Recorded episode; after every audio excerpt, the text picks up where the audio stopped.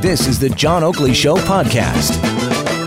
With the coronavirus scare, we know now a lot of people have decided March break coming up. They may not travel after all, uh, canceling their plans or rearranging them. And then when people do travel from hotspots back to this country, it sets up its own set of circumstances that need to be addressed. To wit, uh, I got an email from a woman who says she works at a government owned long term care facility. She says a dietary worker returned from Wuhan province on a Sunday. She came to work on Tuesday. And staff who work on the floor that she was working on knew that she had just returned from the epicenter of the COVID 19 outbreak. Management was made aware, and because this worker did not want to self isolate and she wanted to continue to work, it was taken to the highest level of administration. Also, the public health were consulted. The conclusion they reached was that it was this worker's constitutional right to refuse to stay home and self isolate. The staff were very upset because they had to work with this individual, and the elderly residents were exposed to her as she handled the food, etc. We really couldn't believe it that she could expose all of these people to possible infection from this dangerous virus, and we had no rights to be kept protected. I was gobsmacked by this. Don't know the entirety of it, but uh, I was curious enough to say, let's find out from an expert in the field. Lior Samfiru is the employment lawyer with Samfiru Tumarkin LLP, and he's joined the Oakley Show at Global News Radio 640 Toronto. Lior, good afternoon. Good afternoon, John. What do you make of that email? I mean, these employees, uh, they were taken aback that the person could say uh, they wanted to come back to work rather than being self isolated this is truly a, a, a, very sensitive issue for employers, a potentially problematic issue for employers, because on the one hand, you have your employees and their safety uh, you have to consider. On the other hand, you have the rights of the other employee, including their rights under the Human Rights Code, uh, including their rights under the Employment Standards Act. So let's try to break this down a bit. Uh, right now, uh, what our, our, our laws are is that an employer has to follow the guidance from public health officials. And the latest guidance is that as an employer, you can't force some sort of an intervention on an employee unless they exhibit symptoms and they just came back from uh, from Wuhan. So you need both of those things. And if you have an employee that I guess only meets the one criteria, in this case, uh, she came back from Wuhan, an employer cannot order this employee not to work or to, to quarantine herself and, and exclude herself from the workplace. And if an employer decides to do that anyway, it runs the risk of a human rights violation. You're potentially discriminating against someone because of a perceived medical condition, or maybe because of where they are, if, if you know if they are Asian, etc. That is a, a, a problem. Now, if we look at it from the employee's standpoint, the, those employees who feel unsafe, they have a right to refuse work under the Occupational Health and Safety Act employees that feel that they've been put in a position where they are in, at risk or in danger, they can refuse unsafe work. Now, what happens in that situation is the Ministry of Labor can be called in to essentially be judge and jury with respect to whether or not that refusal is uh, appropriate. Now, we don't know what would happen in this situation, but we can go back to 2003, where SARS was prevalent. And back then, in those situations, the Ministry of Labor, for the most part, found that no, it is inappropriate to refuse work uh, unless, again, someone is actively exhibiting those symptoms and you actually know that you're at risk. So, taking all that and concluding, I think that an employer that finds themselves in that situation cannot force an employee just because of where they came from on their vacation or what have you uh, to to not to work and the employees are really in a situation where they have to continue working or they may face disciplinary action. Again, with Lior Samfiru, employment lawyer with Samfiru Tumarkin LLP. Uh, it's interesting. I mean, it, just to recap, when you say that you know uh, folks can in the workplace refuse work in a dangerous environment, that's the labor law. Uh, we see that when it gets too hot in the summertime, for example, they can refuse work. Uh, but in this particular instance, let's say the employees who did not want to work with this returnee from Iran, South Korea, Wuhan province, or whatever, if they were to contract the disease, would they have legal grounds for a suit?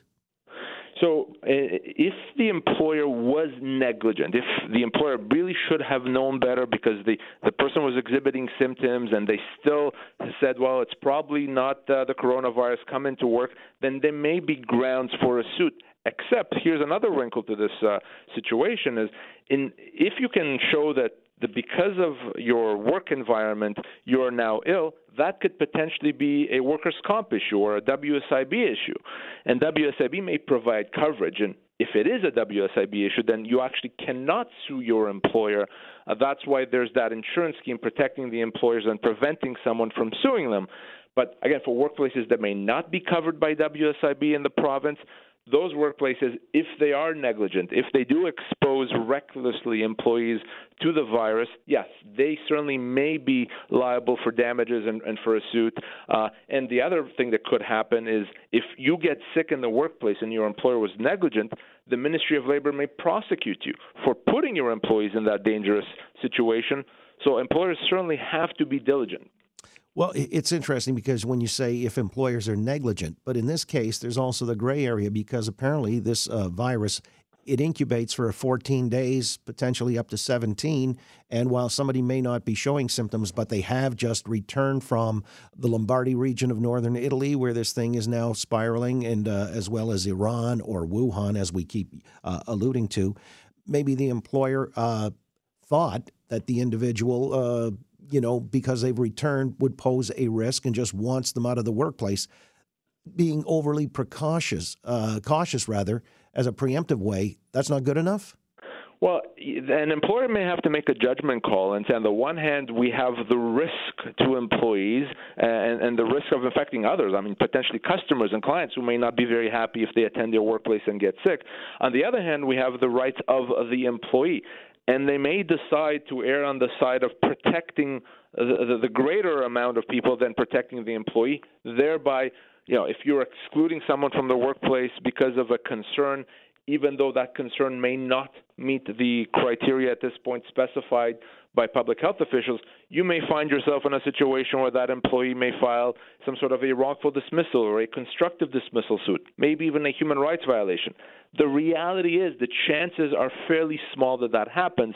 So it, it in having to make a tough decision one way or the other, it may be a case that employers choose to protect the employees, choose to avoid any potential risk, and if there is pushback from the one employee, they may have to just deal with that.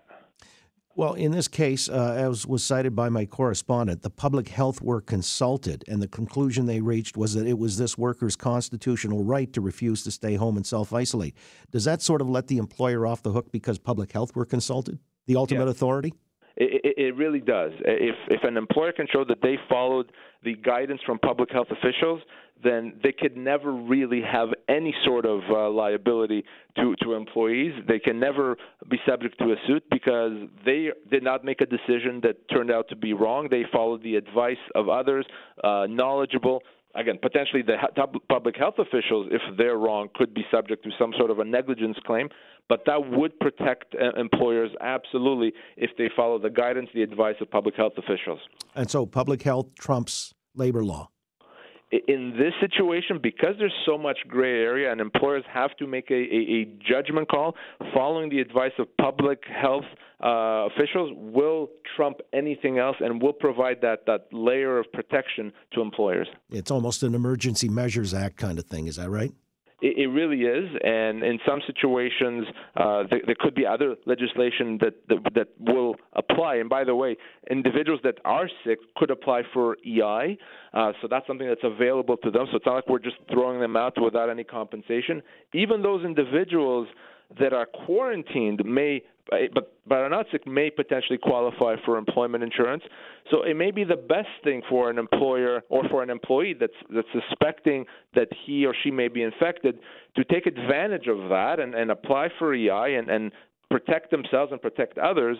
But if an employee is inclined to work and there's no good reason to believe that they are contagious and public health official has been consulted, an employer cannot legally force the issue. Uh, again, there could be repercussions if they do.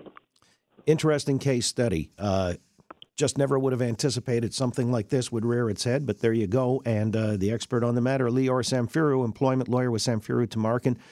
Always appreciate your explanations. Thank you, John. You got it.